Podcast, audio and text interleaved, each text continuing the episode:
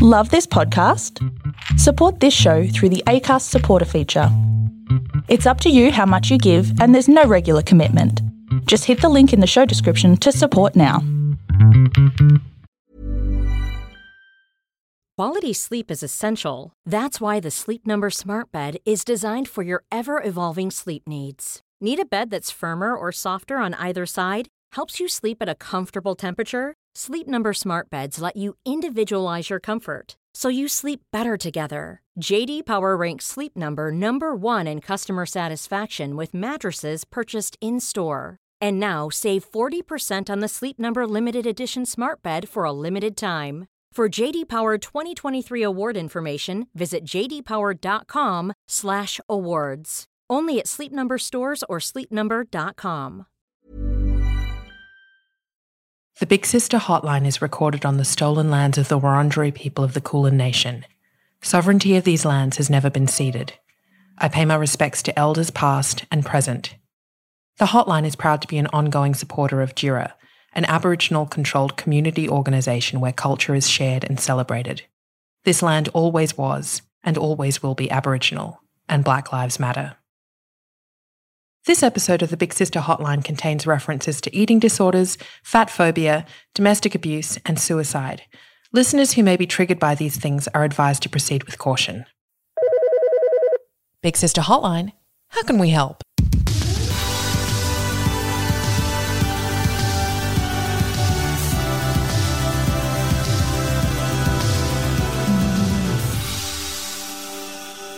Hello, guys, gals, and non binary pals. You're listening to the Big Sister Hotline, a weekly podcast offering frank, funny, and feminist advice on life, love, and whether or not you should break up with your no good Nick boyfriend. Spoiler, the answer is always yes. I am your host, Clementine Ford, author of the books Fight Like a Girl and Boys Will Be Boys, and the forthcoming How We Love. And my guest this week is a 27 year old fat activist and lived experience peer support advocate from far north Queensland. She has a wildly successful Instagram account focusing on fat activism, mental health awareness, self care, and body positivity. And she facilitates workshops worldwide around body image, peer support, and community connection. In 2019, she co created the Body Reconnect Collective with Ashlee Bennett of the Body Image Therapist. She is Dani Adriana. Dani, welcome. Hi, thanks so much for having me. It's a pleasure to have you here. How are you going up there in hot, humid, far north Queensland? Oh my God, it's crazy. It's like 36 degrees today. Normally I love it up here, but summer is like, I've never had kids, so I can't imagine this is true, but I imagine like it's how you forget what the birth process is until you go through it again. It's like every summer I get tricked that it's not going to be that hot, but it's like horrible. mm. See, I am a summer person and I find myself yearning in wintertime for the hot summer days. But yes, I understand. I feel where you're coming from. I mean, down in Melbourne, we get more of the dry heat, but it can be pretty brutal. Yeah, it's pretty fun. This is a good reminder to everyone to please put on your SPF this summer and wear your hats, slip, slop, slap. The sun damage is real, particularly here in Australia, where yes. we live under a giant fucking hole in the ozone layer. So true. Dani, you started your Instagram in 2013, and in that time, you've become a really wildly popular body positivity and fat liberation activist. I want to talk to you in a minute about the difference between those two things. But let's just go back to 2013 and where you were in your life at, at that point. I mean, you would have been, what, 20 years old, 21 years old. What prompted you to, I guess, do something that even at that time was not really being spoken of as much as it is today? No, so I suppose my account has kind of gone through growth and generations of content as well. I initially started my account as like an eating disorder recovery account. And this was back in the day on Instagram where like posting quotes as like your main account was like a really popular thing to do. So I would kind of just like write up little quotes and do captions. And I mainly wanted to talk about eating disorder recovery in larger bodies because I didn't really see that being talked about anywhere. Mm. And then I kind of found out about body positivity. And then obviously fat liberation came a little bit later. And I had been in recovery from my eating disorder because I had eating disorder history and a lot of trauma, mental health stuff as a teenager. And I had been in recovery for about two years at that point. So I was kind of just trying to find my place and like my community, I guess, because in my day-to-day life i the people i did know that had eating disorders had a very different experience because of their size. Mm. originally i had a different name. It was under choose life warrior which something that my friend used to say to me a lot was like you know you need to be choosing life instead of the behaviors and contexts that i was living in. But then i did decide to change my name eventually because i just felt like my account had grown. And even though i do still talk about eating disorder recovery it's not really my main focus anymore Mm. It's interesting that uh, perception of who can and can't be in eating disorder recovery. And I, compl- in a different way, obviously, because we have completely different lived experiences, but that sense of your eating disorder is only legitimate or real or even was like quote unquote, and I'm using this term extremely sarcastically, but this is how people think, was only effective if you are very, very thin. Whereas, of course, we know that in the same way that you can't tell the health of someone by looking at their size, you also can't tell their relationship with food, their relationship with mental health, and their relationship with eating disorders. Definitely true. I think that that was one of the biggest hurdles in me actually getting help. I'd suffered through eating disorder behavior and an eating disorder for roughly seven years before I even thought about seeing a therapist, and I was 18 at that time. And I think what people don't really understand as well is that in terms of mental illness, like eating disorders are one of the highest death rates of any mental illness. And usually the cause of death is suicide, not starvation or malnutrition. So it's a really dangerous precedent to think that the size of someone is like the severity of what they're going through. Because really, if anyone who's ever had an eating disorder or been around anyone with an eating disorder, weight has very little to do with the underlying cause and the underlying trauma that is surrounding that. Mm. It can definitely be a side effect be that weight gain or weight loss. But sometimes it's a piece of the puzzle that's very focused on in recovery, but it doesn't really affect anybody's severity. Mm. So I can only speak obviously for my own personal experience and my own relationship with eating disorders and disordered eating because they they are distinct from each other but they can both be present at the same time. It resonates with me what you're saying because for me my experience particularly as a teenage girl with quite a significant eating disorder that was very well hidden. I thought that it was about size and about bodies and about entering adolescence and trying my best to fit in or to kind of, you know, I was a fat kid and then I entered adolescence as a fat adolescent and that's an enormous pressure cooker anyway adolescence and then I was, you know, my family moved around a lot as well so there's all of that stuff. But for me, actually reflecting on it as an adult, a lot of it was obviously about control, which is the lack of control that I felt that I had over my life, over my circumstances, over who I was. And ironically, of course, you're not in control of it at all, but it's one thing that you feel you can be in control of. And I've talked about this on the podcast before as well. For me, again, personal experience, one of the really harmful things was how much positive affirmation I got because of it. Because, of course, in the world that we live in, the smaller you are as a girl or a woman, the better, the more quote unquote morally worthy you are. And exactly the more admirable you are at being able to fulfill the contractual obligation that girls are conditioned into, which is to be aesthetically pleasing to all people at all times.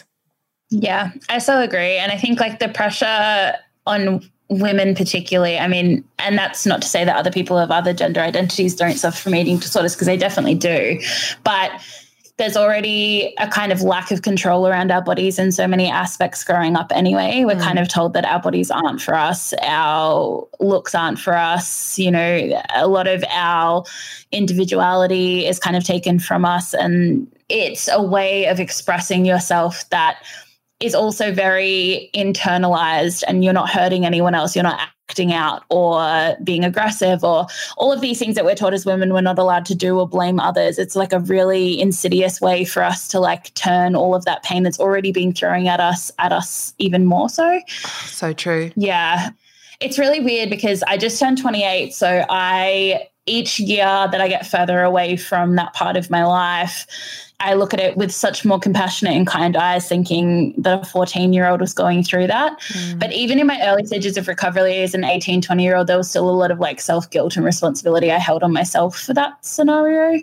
That's one of the gifts of aging is that you get to, as you go through your life stages, kind of reflect in a deeper, more nuanced way. And it brings a lot of forgiveness, I think, for your inner child self if you're doing that work because you understand how much pressure there is. And I mean, I was a teen I was in grade eight in 2005. So I, yes, we had the internet, but we really only had MySpace. Like Instagram wasn't a thing yet. Like I definitely did exist in an internet based world, but compared to the world that is mm. now, like I have no idea how teenage teenagers in general function. Like the pressure and insaneness of it, I just can't. yeah, yeah, I feel that too sometimes. But then I'm also you know, not to discount all of those pressures and the magnitude of them in a world that is so indistinguishable from social media. You know, but people of a particular generation will say things like, well, just get off the internet. And you're like, that is not fucking realistic, dude. You know, this is this is the world that we live in now. That's like saying to kids in the 60s, just stop listening to records. Just turn off yeah. the TV, the black and white family TV. Like it's part of the landscape. So we need to change attitudes rather than saying, well, just separate yourself from the world. I started making some TikToks a few months ago, but then I stopped and now I just look at TikTok. And I'm really encouraged by the confidence of young girls in particular yeah. on that app and the way in which you see things like body positivity and fat liberation being explored and engaged with in a way that I wouldn't have even conceived of a world when I was 13. Yeah. I think that's one thing that the internet has given the gift of teenagers is that if they are the weird kid or if they're the gay kid or if they're the kid who lives in like the middle of Western Australia that, you know, has a very like conservative town mm. that doesn't have a lot of different ideas about it, you can find your people a lot quicker and easier than what it was before because I didn't really see myself reflected as far as I thought in media growing up at all.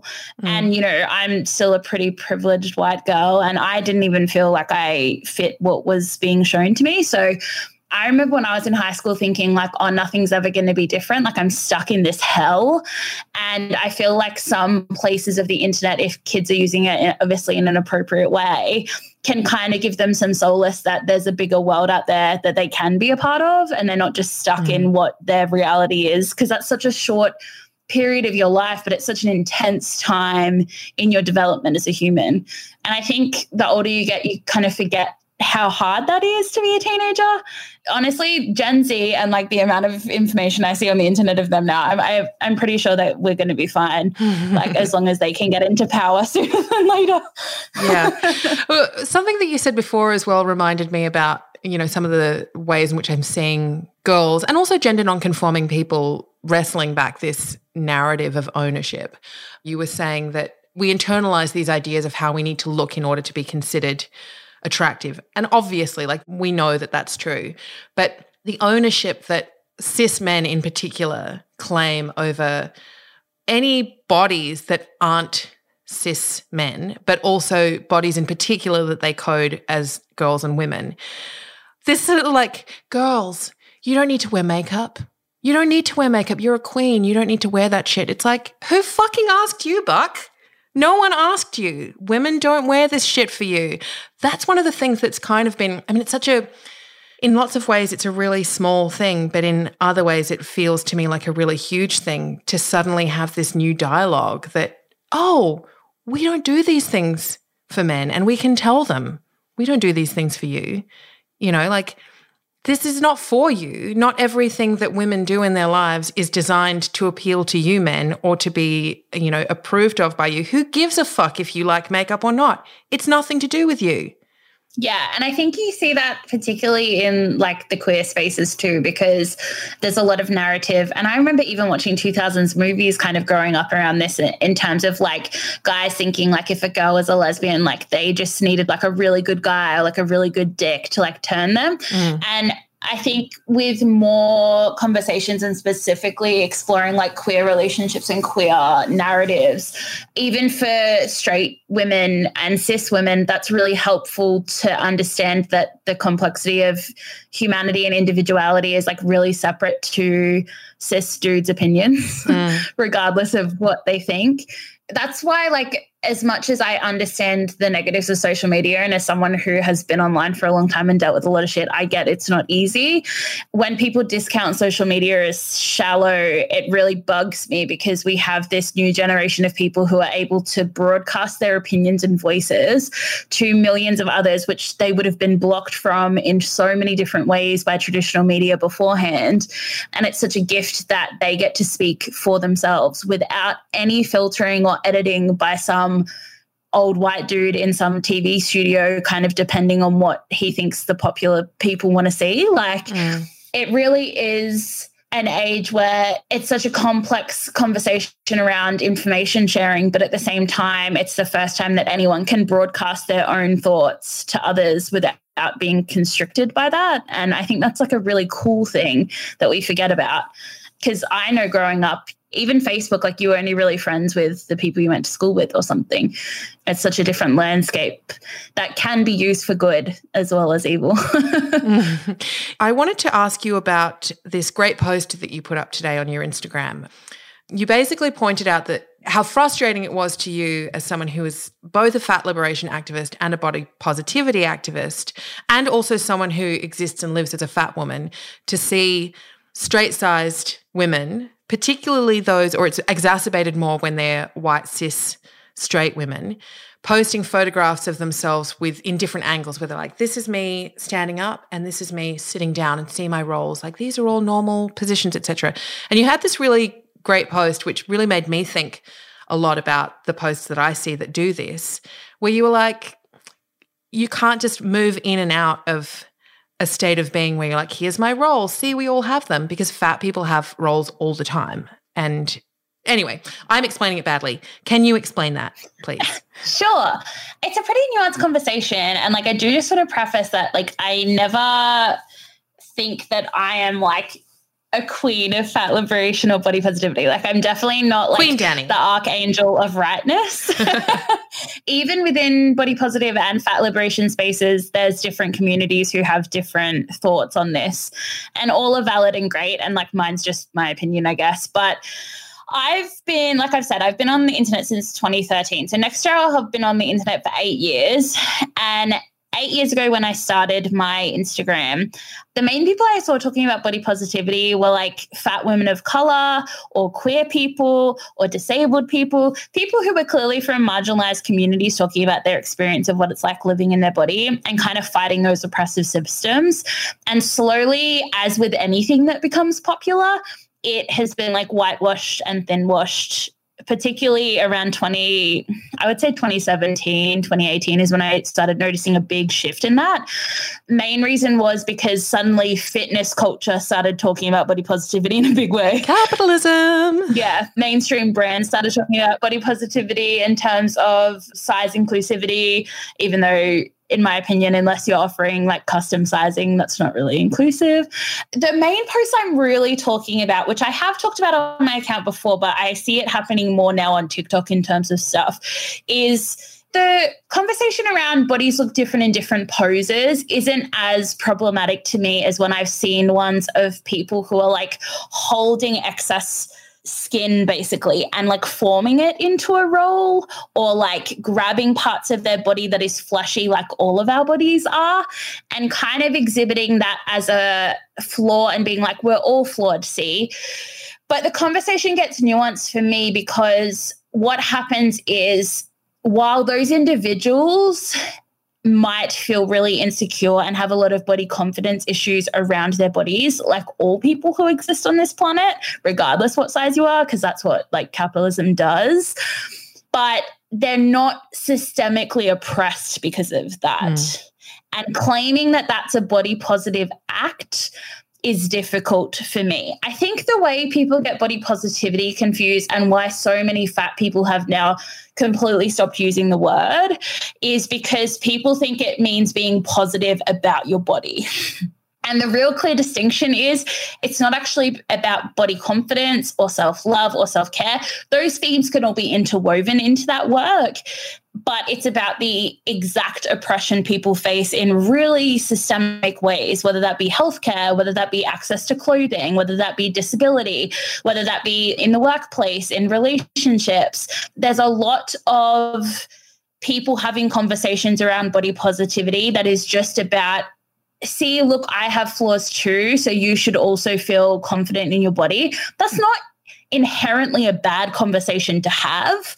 For a lot of people, that's the really step one of revolutionary unpacking, you know, the patriarchal society that we live in. That's usually a lot of people's first introduction mm. into it. And it was mine too. So I definitely want to know that people can grow to do other stuff. Where I find it problematic though is that there becomes this dichotomy that particularly thin people who have never struggled with weight or have never been surrounded by marginalized people or are still really deeply rooted in their fat phobia decide that there's suddenly a benchmark for body positivity. So, okay, it's all right if you're body positive, but you can't be above a size 14 and be body positive because then you're inherently fat and then you're inherently not worthy of people's respect. You're inherently doing damage to your body. All of these really fat phobic ideas. Mm.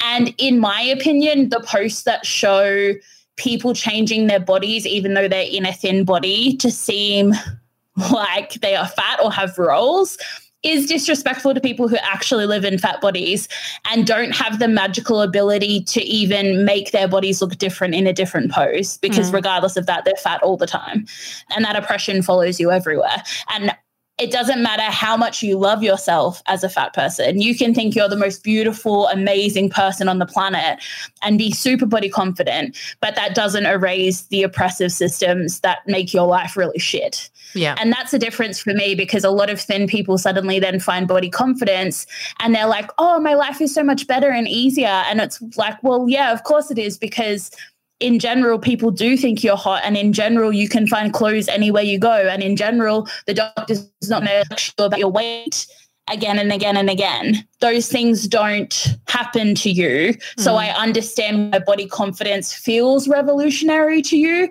because it has changed your internal structure. But no matter how hard marginalized people try to change their internal work, it doesn't matter how much you love yourself we're still existing in a world that actively dislikes us and hates us and is violent towards us in a mm. lot of ways. And that's coming from me, who's like, you know, still considered a pretty, yes, I'm fat, but I'm not a super fat person in terms of how some people identify. I'm not marginalized financially. I am not a person of color. I have chronic illness, but I'm not technically part of the disability community, I would say. So I can't imagine how much harder it would be for people to see those things and be like, okay, the biggest thing for you is like when you sit down, you have a roll. Like that can be powerful as fuck on an internal confidence level. And I don't want to take away from that. But if you're looking at it as a body positive movement, it's inherently problematic mm. for other people who are existing in bodies that can't do that. And that's kind of what I was trying to explain. yeah, and and you did it really well in your post, but you've done it exceptionally well here as well. It's blown my mind a little bit to hear you say all that not because the concept of what you're saying sounds new, but just because I think that that will actually really have an impact on people listening to you say that. I remember Lindy West writing about how, you know, and particularly in America as well, the healthcare system is fucked. So it's compounded by that. Although Lindy even would say that she has an incredible amount of privilege within that system, financial, racial, access, etc. But I remember that she spoke about going to the doctor. She knew that there was something wrong with her foot. And obviously, this is a common experience for a lot of fat people dealing with the health profession. The doctor just kept going back to, well, it's a weight thing. It's a weight thing. You need to I don't want to tell her story for her, but she did post about it publicly. And it turned out she had a bone spur in her foot. So there was something wrong with her. It was nothing to do with her weight, as she knew. And yet she was undiagnosed for months and ended up with more significant issues than she would have had had she been treated properly in the first place. And there's a new podcast that's been started by Mike from You're Wrong About, and he's doing it with Aubrey I can't remember her the last name off the top of my head. I'm sorry, but I will put the details in the liner notes. But it's called Maintenance Phase, and they're talking about the health industry and fat phobia. And Aubrey's just had a book released, and one of the latest episodes is about anti-fat bias. And I would recommend that people listen to it and expand on the conversation that you've started here, Dani. I also think that there's definitely, as you said, it's a monetization of it. That back in 2017, when brands could start being you know, talking about body positivity and Dove's whole like, here's a range of very closely related in size with slight differentiation women who all are still pretty conformist in terms of their shape. It's a way of creating this illusion that the world is changing without actually addressing, as you said, systemic oppression, marginalization, and structural harm that is done to fat people, and particularly fat people of color and disabled fat people, especially. Yeah, I feel like even though there was a really big fat activist movement that kind of coincided along the first wave of feminism, mainly that happened like in America. And also, I feel like in a lot of ways, we're still stuck in a very narrow view of like that first wave of fat activism in general society, particularly because like I mean, this is getting a bit deep, but particularly, I think the further away we move from religion, the more health and wellness has become like our source of absolution. Mm-hmm. Because now that we don't gather in, plenty of people still do, but in terms of like, we're not all going to church on Sunday because that's as a community what we do to show that we are apart and one another. And that we're moral yeah, the further away we move from like, you know, religious indoctrination in terms of like community acceptance and like being a good person, you've seen this real rise in like health and wellness and particularly like, you know, clean foods and clean eating and exercise. And that all has a really big impact on fat bodies, mm. even if it's seemingly positive, because there is still such narrow views around health. And also just the fact that in general people have to strive to be healthy is ableist and problematic in itself because mm. some people will never be what we consider healthy and they don't have to be nobody owes anybody else health mm. that was really important for me to you know read that argument as well i'm familiar with that argument because of course, like it made sense when it was explained to me. And it wasn't like I'd come from this perspective of like, well, everyone should be healthy. But just having it laid out like that, having someone say, you know what? Even if a fat person isn't healthy, even if a fat person has chronic illness, they still deserve to be respected. They still deserve access to healthcare and they still deserve to be taken seriously in every facet of their lives and to be yeah. accommodated in the same way that everyone would be would expect to be accommodated or have access in society. Yeah. To be fair, I think it really comes from like a deep seated fear of like death and morality that as humans we're not very good at dealing with. Mm. I think in general, a lot of people now that we have like moved away from as mainstream religious practices as what we have in the past as a full society, I think that people are really scared of their own immortality, their own inevitable death. And with that, we kind of cling to a lot of reasons behind how we mm. treat other people. It's really funny because I feel like whenever you see a large reaction from someone, even if it comes across as anger, to me, one of the deepest rooted feelings apart from guilt and shame can be fear. And I think that people are really scared of fat bodies in general, just because of not only everything they've ever been told, but just in regards to what they think that means their life would be like. Mm. I think even though a lot of my posts sometimes I get accused of, well, not recently, but like the post I did today, like I'm sure people are going to say that I'm thin shaming someone. Um, wow. I think it's important to have these like complex conversations around what it means for other people in the movement because hmm. as it's become more popular, marginalized people once again have been forced out of the conversations and out of the point of what this was, which is really deeply rooted in political activism mm. and not just rooted in being able to buy leggings from Lululemon, you know? Yeah. It's a bit shit to watch something that has been built and particularly built by women of color, but it's not surprising that it has now shifted into a conversation that is really just distracting us from the actual purpose, in my opinion. Mm.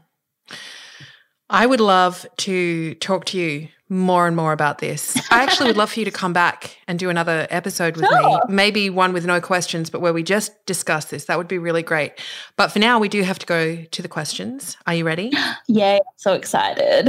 I love giving my unsolicited opinion on other people's situations.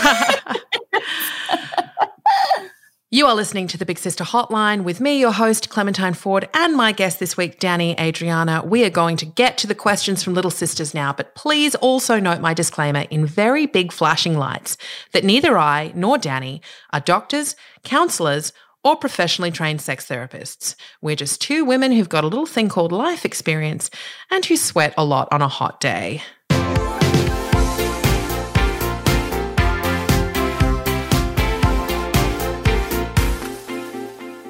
Breaking up is hard to do, writes. I just broke up with my long term boyfriend yesterday, and I was hoping you might have some words of encouragement.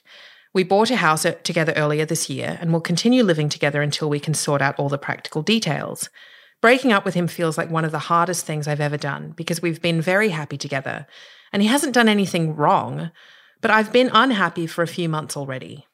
I know that I don't need a reason to break up, and it's okay to put myself first, and I'm looking forward to being alone. I want to be a solo mum. But I still feel sad and guilty about hurting him and think, what else could I have done to make it work? Even though I know the answer is nothing. I already gave it my all. He was the one who should have done more. Anyway, I'm still processing all the difficult feelings, and I'll be speaking to my counsellor about it tomorrow.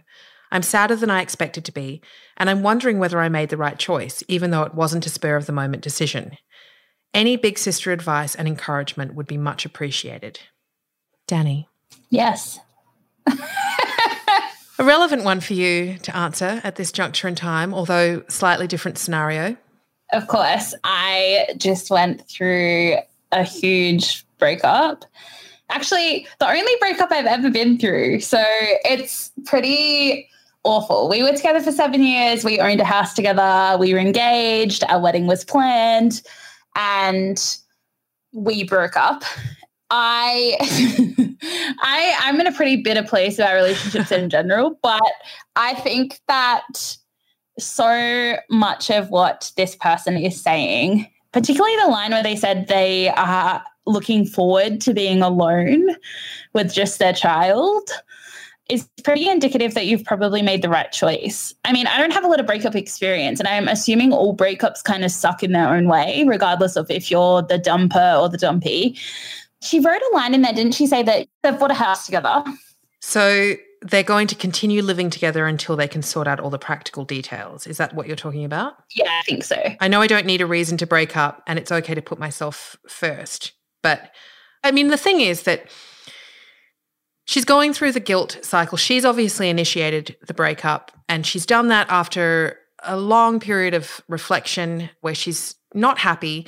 Uh, you know, I get this question a lot from women, actually, particularly those in relationships with men. And we've talked about it numerous times on the podcast as well. But this idea that you can only break up with someone if there's something really wrong, you know, or if he's yeah. like cheated on you, or if he's secretly spending all of your money, whatever it might be, that you have to have this. For women in particular, men are never expected to have a reason to break up with someone beyond, I'm just not really happy anymore. But yeah. because of patriarchal conditioning around how women partner with men, we're expected to sort of go, oh, but this is the dream. I got what we all want, which is I landed a man. We were living together. We were on track to getting married. Like, yeah. what more could I want? Which is why people say to women, well, your standards are too high. Yeah. You're being too picky. And it's like, no, my standards are not too high. My standards are exactly my standards for what I want and it's not too picky to enforce that because I'm very happy being alone.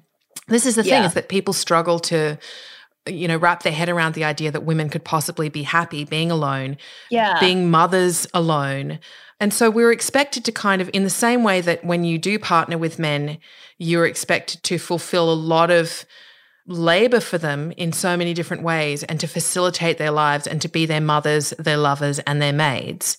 Yeah. That you're also expected to subsume your own happiness and go, well, what does it really matter if I'm like fulfilled? Aren't my standards too high because I want to have some fulfillment? Yeah. It's also just like I've noticed, and I think this is particularly through my breakup too, even though it was a completely different situation, is that in general, I would say women in especially straight relationships are really good at taking on all of the emotional burdens. So it makes sense to me that even though you broke up and there's a part of you that's really solidified in terms of that is what is best for you, which is most important, you're also made to feel like have to hold the grief of the relationship on top mm. of everything else or feel guilty as if you owe him something, which yeah is not a real thing. You don't owe anyone anything.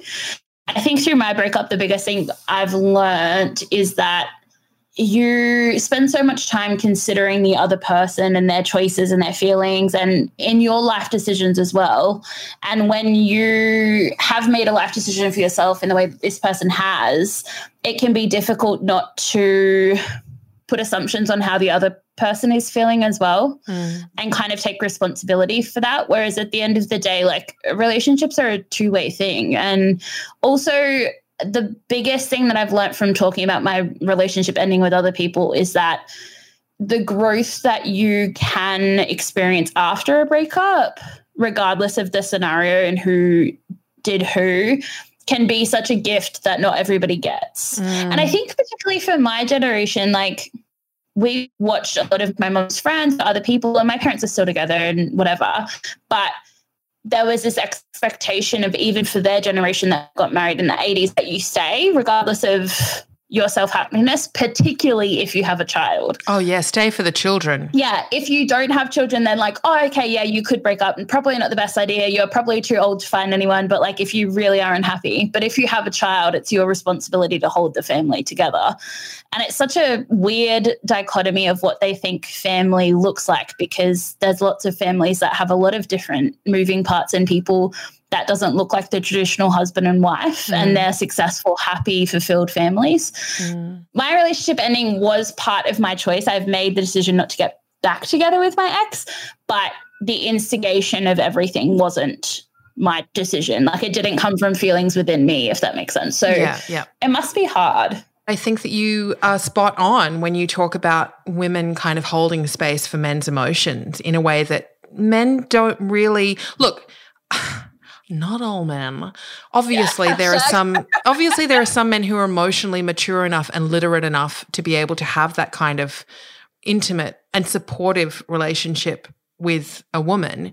But and I'm I'm prepared to admit that my views may be tainted by the fact that I am overwhelmingly the recipient of so many horrible stories ranging from just sort of casual disrespect to like outright abuse.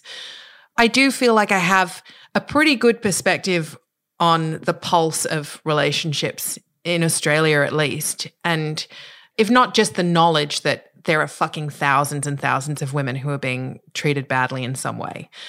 So I feel like that idea that women hold the space for men's emotions is pretty obvious, you know, that in a way that men don't reciprocate in general. And I, it makes sense to me, not only knowing that, and reading her message, but also having experienced myself when I've broken up with people, it makes sense to me that guilt is a part of it because you you are conditioned to believe that your man's emotions it's not even that like you're responsible for keeping him happy because this is key to your happiness, but just that you're responsible for keeping him happy because that's key to being a good girl, as you said. And yep. getting over that guilt, I think, is not only beneficial in terms of recovering from a single breakup, but also incredibly important and instructive for you as a woman going forward in your life. Because the way that you feel about breakups in your late 30s, as opposed to breakups in your mid 20s, if you have learned that early on that like that guilt is not yours to hold will be so different than if you reach your late 30s or even your mid 40s or your 50s or whatever and you still feel this obligation to make sure that men are protected and coddled through whatever kind of emotional upheaval you put them through. And it's that's interesting as well that we think of it as like us putting them through it when so often it's just that women get to the end of their tether. They're like, I'm sick of Yeah. being invisible. I'm sick of being taken for granted. I'm sick of being mistreated or abused in some way or ridiculed or whatever it might be, or just unhappy. I'm sick of being unhappy. Yeah. And that's why I think, like, circling back to the start, that's why I think we are also, you kind of labor under this false idea that we have to stay in a relationship if there's nothing really wrong. Because, of course, we are also taught that being in a relationship is the be all and end all, and that being in an unhappy relationship or just even a mildly dissatisfying relationship has to, by virtue of it being with a man who has picked you, has to be better than being a woman living alone. This is something I feel like I wish that so many more women could unlearn this or that we had Yeah. the ability to talk about this or i guess we do like this is what i try and do on my instagram account is try and keep going back to this idea that you it's not as cheesy as like you are enough but that actually like we need to unlearn this idea that somehow we aren't enough by ourselves that that the only way that we have a valid life as women is to be seen by a man and then unfurl in his presence. Yeah. It's why men can like celebrity men like Leonardo DiCaprio or George Clooney can be single until they're like 55 yeah. and date all these women and like quote unquote and I'm using this in a positive way basically be what they describe as a whore. And yet when they get married and settle down at 50 they're still a valuable commodity. Like if it makes them even more valuable in a way because it's like oh she caught him. Yeah she caught him. She landed him. And they're always much younger as well you know? Yeah. But someone who is one of your favorite artists, Taylor Swift, in her fucking early 20s, would be talked about as having, oh, oh, another failed relationship for Tay Tay. You know, like she's fucking 23. Yeah. She's allowed to, she can sleep with 150 men in a week if she wants to. And that's her fucking prerogative. Yeah. But also, it's like the reflection. And I think this is where maybe the questioner is feeling the guilt from is that because she's the one that's made the choice. It's always the question of like, what didn't you do enough anyway? But then if you're the one that makes the choice, it's like, oh my God, I can't believe you would choose that. Like how you were Mm. saying, like most people that I have known, no, actually, not true. Actually, a lot of my friends are opposite to me, but like even I, before this breakup, always have really admired single women, always really admired single mothers. But like I did kind of fall into this category of like, well, I'm getting my Cinderella story, and who doesn't want their mm. Cinderella story? Everybody wants the Cinderella story. So I think the biggest thing that will help this person with their guilt is like a time because especially once he moves out of the house hopefully they don't have to live together she'll have space to understand that like yeah she is happier but also that it's like how people say like no is a full sentence Yeah. like i want to break up is a full reason Yeah. that you don't have to explain it so true. Yeah, it just just because you want that is reason enough. And yeah, I've kind of always struggled with the idea that like if someone says that they want to break up with you, that you try and talk them out of it. I mean, obviously there are exceptions where you can go to counseling and maybe people think if they own a house together or they've got kids, that maybe they're like, this is worth saving. But of course but I also think that we need to really unpack and move away from that idea that like we get into one relationship for the rest of our lives and then we have to like keep working at it. You know, I said to you the other day in a message, you know, because I know that you're going through this breakup and I know that it's very painful in lots of ways for you. And when you're kind of from my own experience, when I've had my heart broken, not that I'm saying your heart's been broken, but when I've been in that kind of grief space, particularly to be honest, not to sound condescending at all, it's just it was something I learned through age, particularly when I was younger and I hadn't had a child yet. I don't know if that's something that you want, but I did want that at some point where I thought, well, now I've got to start again.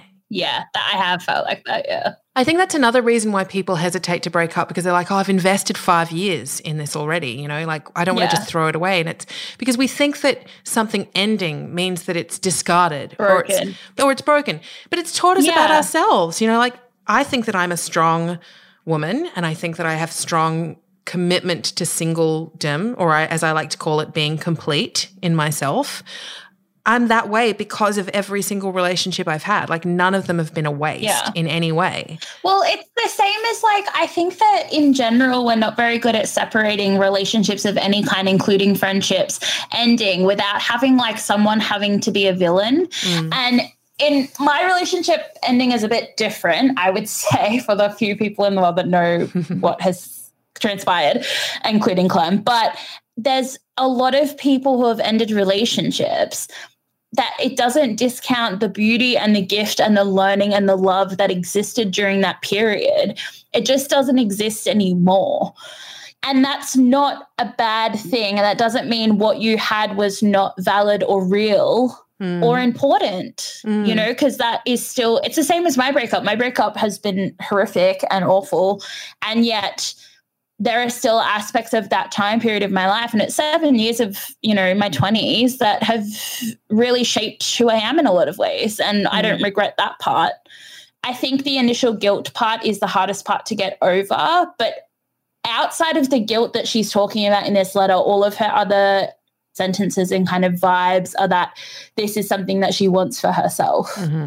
and i think that's a really brave thing to do Agreed. fuck that's brave yeah. You know, especially with a child. And that's a brave thing for anyone. I don't think she has a child. I think that she is willing. Oh, they just have a house. Yeah, I think she's eager to be a sole mum, which oh. also I think is amazing. And for anyone, by the way, who is interested in solo mothering and intentionally solo mothering, um, the episode that we did, I think it's episode 40 with Ali Collier. Ali Collier went down the intentional become a mother using a sperm donor in her late 30s. And it's a really great episode for anyone who's considering that. We've got to wrap this one up now. What I will just yes. quickly summarize by saying is that I think that as soon as possibly you are able to, which may not be next week, but as soon as you are possibly able to, you need to live away from him. You need to get out of that house because one of the most important things that you can do post breakup, whether or not you initiated it or they initiated it, is to set up your new space and to do it with love and with care and with kindness for yourself. I know that, Dani, you've done that recently as well. And to make mm-hmm. it a space that even if that might bring you some grief in doing it, it is a space that gets to be just yours and that you get to put your things where you want without compromise. You can incorporate as much color or not as you like. It can be minimal or it can be cluttered, whatever.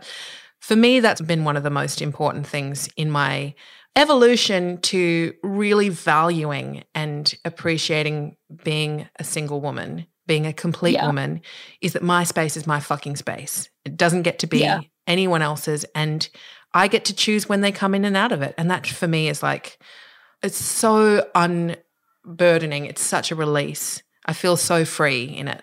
That's beautiful.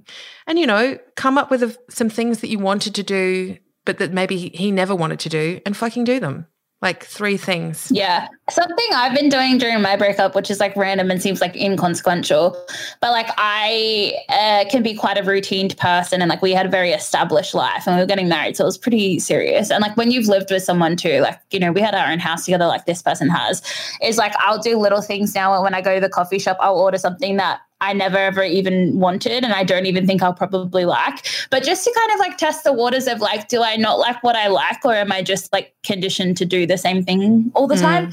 And some of it has been really shitty and some of it has like I've found new things I like. And it's important to, even if you don't feel like you can move forward, doing the practical stuff to move forward helps you move forward. Yes. Even though it feels shitty. Yes. But you'll be fine. You've done a really yes. good and brave, beautiful thing for yourself. And you will remember this one day and feel like, yeah, I did fucking good. Agreed.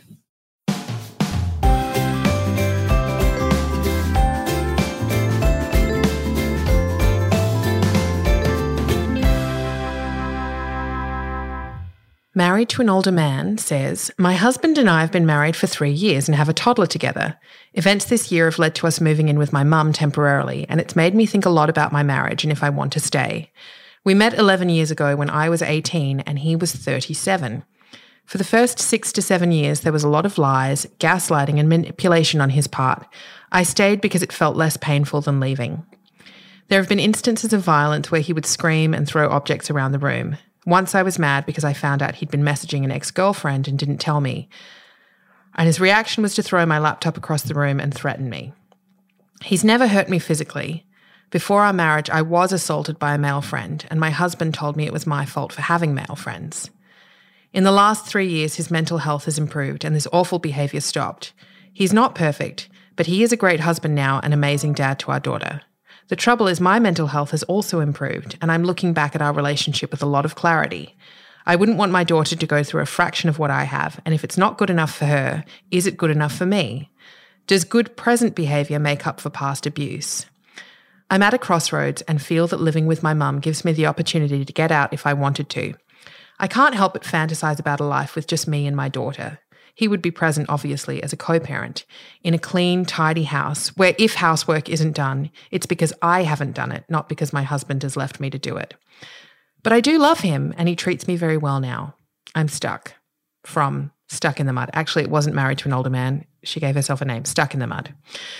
Mm. I feel like this Fuck. carries on so well from the last question because it picks up on a lot of those themes. What are your thoughts? Oh, My thoughts are she should leave. yeah. My initial thing is like red flag, like it'll happen again. But I I don't know. I'm pretty scorned lately, so I don't know.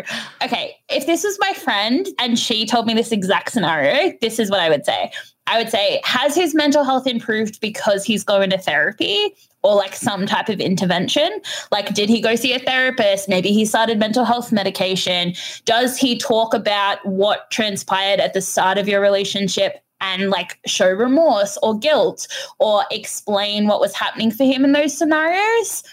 the only way I would stay in this relationship now, given my experiences, would be if all of those were thoroughly explored and he fully owned and appreciated that those instances were abusive. Hmm. Because regardless, I, she put the thing that he's never been physically violent. You don't need to be physically violent to be abusive. Actually, that's like a small proportion of like domestic violence how it ends up you know and that some people are physically violent but like there's a lot of other ways to be emotionally abusive And that sort of ties into what the last little sister was saying as well, in that oh, he hasn't done anything wrong. It's like he doesn't need to have been physically abusive for you to say, this is not a situation that I want to be in. yeah if you're asking this question now is it really that good Mm.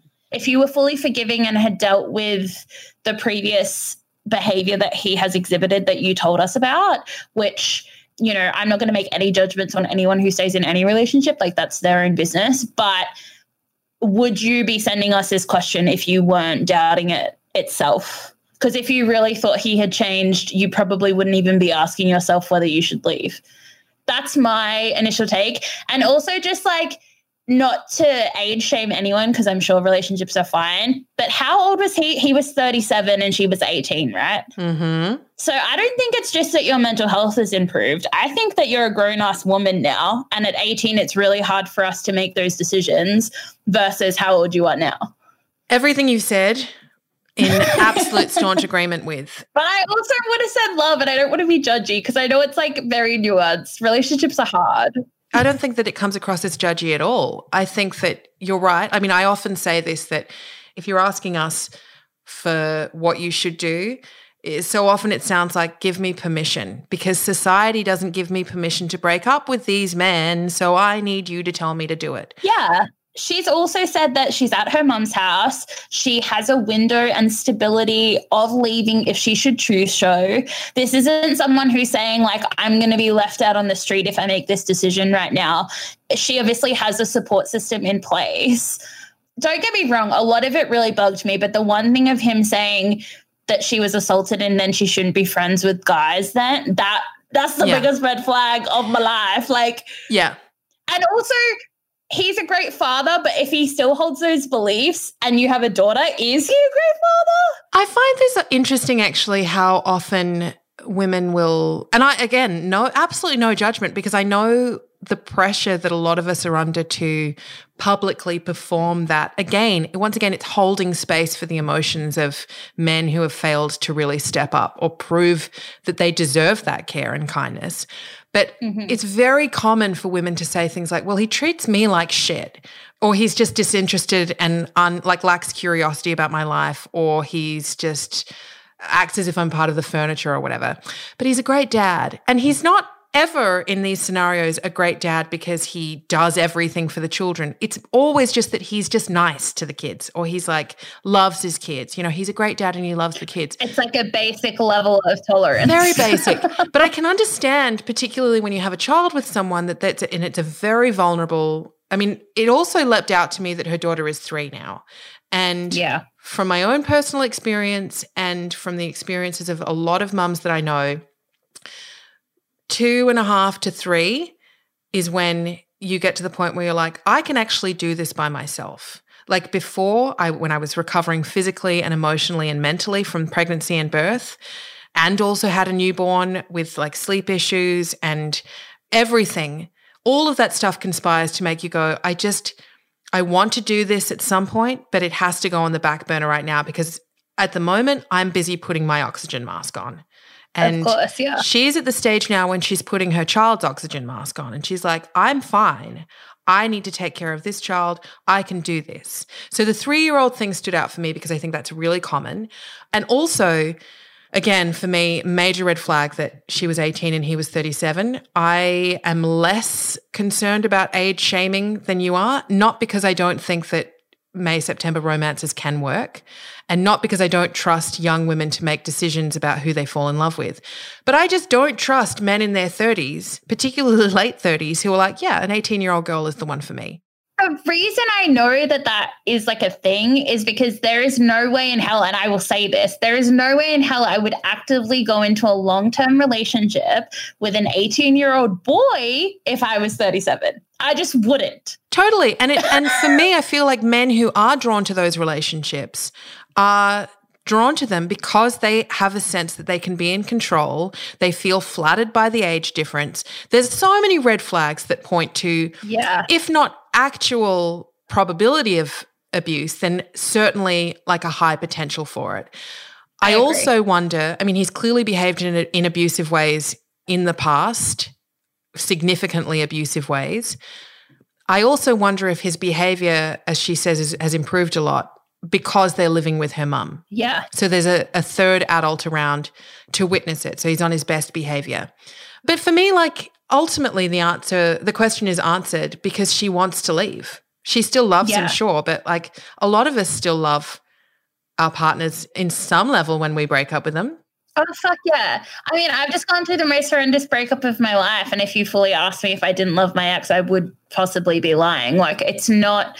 What we forget is that so much of love and like companionship, especially physicality wise, it's like being on heroin, you know, yeah. like it's a constant reconfirmation of like, you know, oxytocin. It's biological. It's the same as why, like, I think some women who say that about their partners being really good dads is because biologically we're engineered to think that's really attractive in a partner. Mm. Like, you know, it's you're not in entirely control of love, but that's not a reason to stay. Mm. Put it this way if she was in his shoes, like she's not doing that behavior to him. No. And he guaranteed is not reaching out to people and saying, How can I be a better husband? How can I be a better father? Should, you know, how can we make this relationship work? In fact, mostly my observation is that it's women who once again do the labor on those things, you know, even to the yeah. point of saying, Does anyone have any resources for how I can help my husband adjust to being a father. I don't know. Here's a resource. How about he fucking uses Google and asks his male friends? It's so true. The biggest red flags of the conversation were like the age difference, his reaction to her assault it, is disgusting mm-hmm. to me. Agreed. I don't know how anyone can do that to a victim, let alone their female partner who's confiding in them about something that's quite traumatic.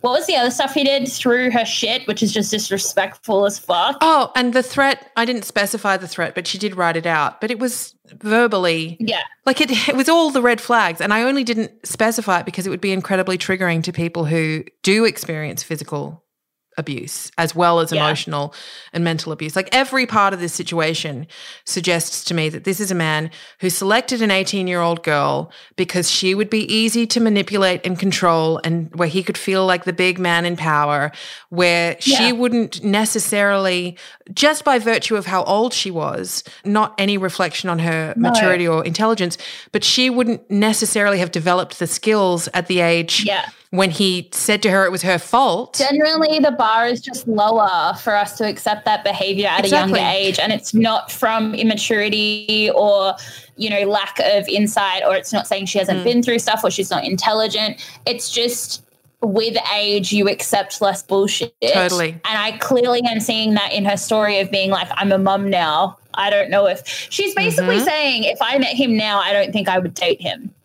Then don't be with him. Yeah, but also once again, you know, asking for that permission to do it. Yeah. The other thing that really struck me about what she said, and it's something I've been thinking about a lot lately, and, and it's advice that I do offer women quite frequently, is, you know, when she mentioned about she wouldn't want her daughter to be subjected to this kind of behavior. So if it's if she doesn't want it for her daughter, why does she think it's good enough for her? And I really love that she said that because I actually don't see, you know, so deep is the conditioning to women, the patriarchal conditioning for us to be just be grateful that a man wants us at all, that I rarely see women making that connection between what they want for their children and what they think they deserve for themselves. Yeah. I feel like that's really key you want, and this is for any woman listening to this who has a child who is dealing with a man who fundamentally, even, you know, at best doesn't respect them and at worst is being actively by choice abusive towards them. Look at your children and think if you have a daughter, think, would I want her to be in a relationship with a man like this? Would I be happy with that?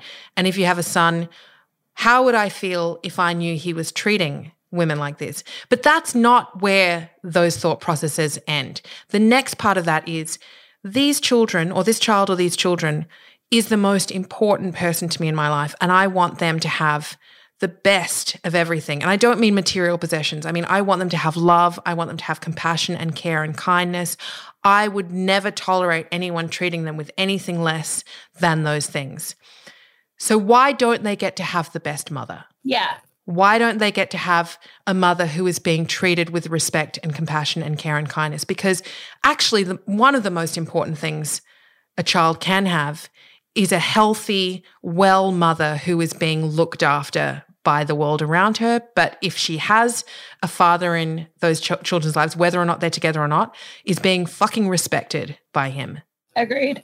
I think she's in so many phrases, she's answering her own questions. Yeah. I think as women, we're taught that our doubts are just anxieties and our doubts are just like too high of expectations.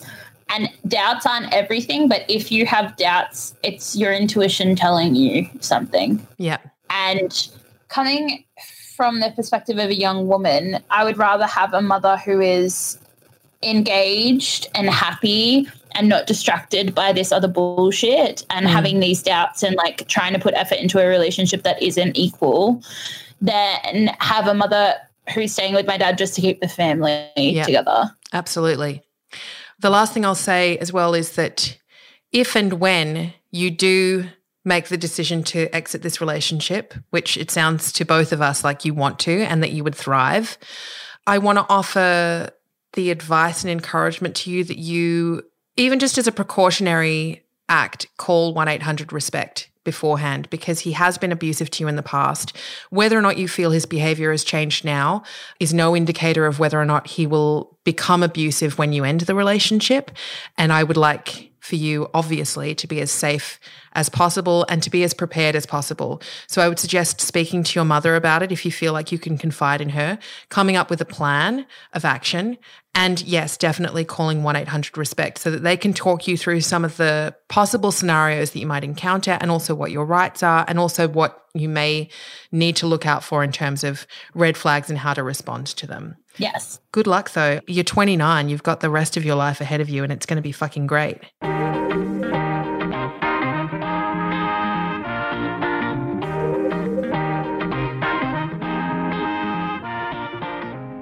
You've been listening to the Big Sister Hotline, a weekly advice podcast that delivers no nonsense words with love from the kind of people you know have your back, your big sisters. My name is Clementine Ford. I'm the author of two books, Fight Like a Girl and Boys Will Be Boys, and the fourth coming at the end of 2020, How We Love. Now, normally I answer three questions, but I was having such an incredible, robust conversations with my guest this week that we just had to cut it to two. I hope that you're okay with that. I'm sure you will be because the conversation was so good. You can find the podcast on Apple Podcasts, Spotify, Podchaser, Google Podcasts, and everywhere else you look for great content. And you can also listen to all the back episodes. If you like it, then please consider rating and reviewing it. And please subscribe because it's really lovely to have a community of people who listen. If you enjoy the hotline, you can support the ongoing making of it at my Patreon, which is www.patreon.com forward slash Clementine Ford, where pledges of more than $10 per month receive access to bonus content only available for download to subscribers. And if you have a question you'd like answered, you can submit it to bigsisterhotline at gmail.com. Don't worry, all submissions are treated as totally anonymous because we're big sisters and we've got your back. My guest this week has been Dani Adriana. She is a mental health advocate, a fat liberation activist, an Instagrammer, and a purveyor of incredibly insightful advice. Danny, it's been fucking amazing having you. Thank you so much.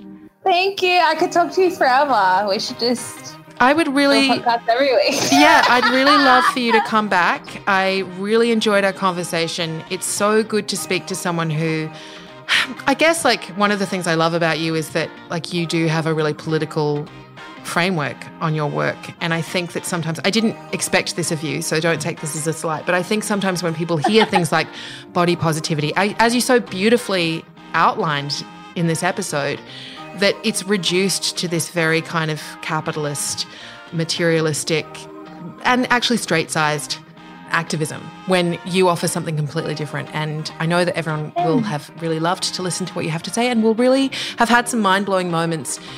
And I think will change a lot of the way that they think about things. So thank you so much. Yay. I love you and I appreciate you. And I'm so glad that you're in the world. I love you too. It was really fun. I hope everyone enjoys the episode. Remember, there's no topic too thorny and no question too weird for the Big Sister Hotline. We're here for all the questions you don't want to ask your therapist, especially now that it has to be over Zoom. So contact us instead, the Big Sister Hotline.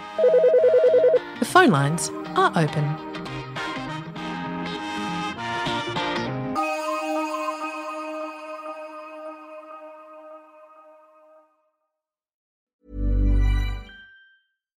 Deserves the best, and there's no better place to shop for Mother's Day than Whole Foods Market. They're your destination for unbeatable savings, from premium gifts to show-stopping flowers and irresistible desserts. Start by saving 33% with Prime on all body care and candles. Then get a 15-stem bunch of tulips for just $9.99 each with Prime. Round out Mom's menu with festive rosé, irresistible berry chantilly cake, and more special treats. Come celebrate Mother's Day at Whole Foods Market.